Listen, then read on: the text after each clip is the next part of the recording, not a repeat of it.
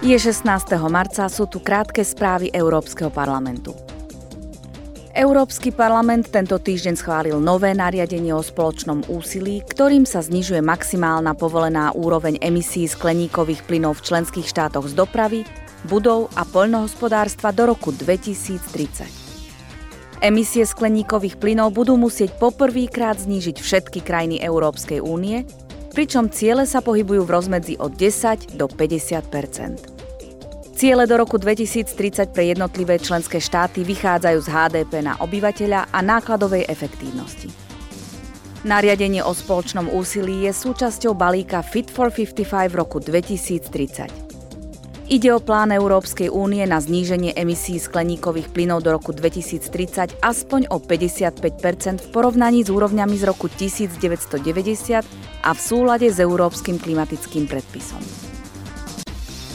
Poslanci Európskeho parlamentu včera v rozprave s Charlesom Michelom a Ursulou von der Leyenovou zhodnotili výsledky mimoriadného samitu Európskej únie, ktorý sa konal 9. februára.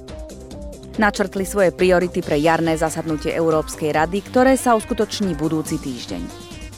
Predseda Michel a predsednička von der Leyenová sa zamerali na opatrenia Európskej únie na posilnenie konkurencieschopnosti a rastu. Na margo prebiehajúcej vojny Ruska na Ukrajine predseda Európskej rady uviedol. Náš boj za mier pokračuje. Diplomatický boj. Podporujeme iniciatívu za spravodlivý mier, ktorú navrhol prezident Zelenský.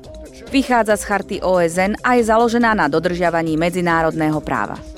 Tvrdo pracujeme na tom, aby sme medzinárodné spoločenstvo zmobilizovali na podporu mierového úsilia. To rally the international community behind peace efforts. Predsednička Európskej komisie Ursula von der Leyenová na stretnutí s americkým prezidentom Joe Bidenom informovala o hospodárstve a energetickej transformácii. Potom uviedla. The big bulk of work still lies with us. Veľká časť práce stále leží na pleciach nás, Európanov. Musíme sa zlepšiť a rozvíjať vlastný priemysel čistých technológií. Tento rozvoj však treba urýchliť. Musíme zjednodušiť postupy a zabezpečiť lepší prístup k verejným a súkromným financiám. To public and private finances. Európsky parlament si v Štrasburgu pripomenul Medzinárodný deň žien príhovorom iránskej nositeľky Nobelovej ceny za mier Shirin Ebádiovej a talianskej astronautky a veliteľky Medzinárodnej vesmírnej stanice Samanty Kristoforettiovej. Predsednička Európskeho parlamentu Roberta Mecolová pri tejto príležitosti uviedla even within our union. Hrozí, že rovnosť medzi ženami a mužmi zostane nedokončenou úlohou dokonca aj v našej únii, pokiaľ sa nám nepodarí zabezpečiť rovnakú odmenu za rovnakú prácu. Ešte aj dnes každá druhá žena v našom okolí zažíva sexuálne obťažovanie. Nastal čas, aby Európska únia išla príkladom. Musíme stanoviť normy v oblasti kriminalizácie násilia páchaného na ženách zlepšiť prístup k spravodlivosti a ratifikovať istambulský dohovor do konca tohto volebného obdobia. The Istanbul Convention before the end of this term.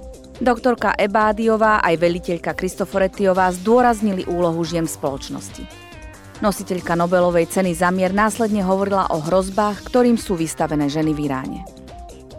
Počúvali ste krátke správy z Európskeho parlamentu.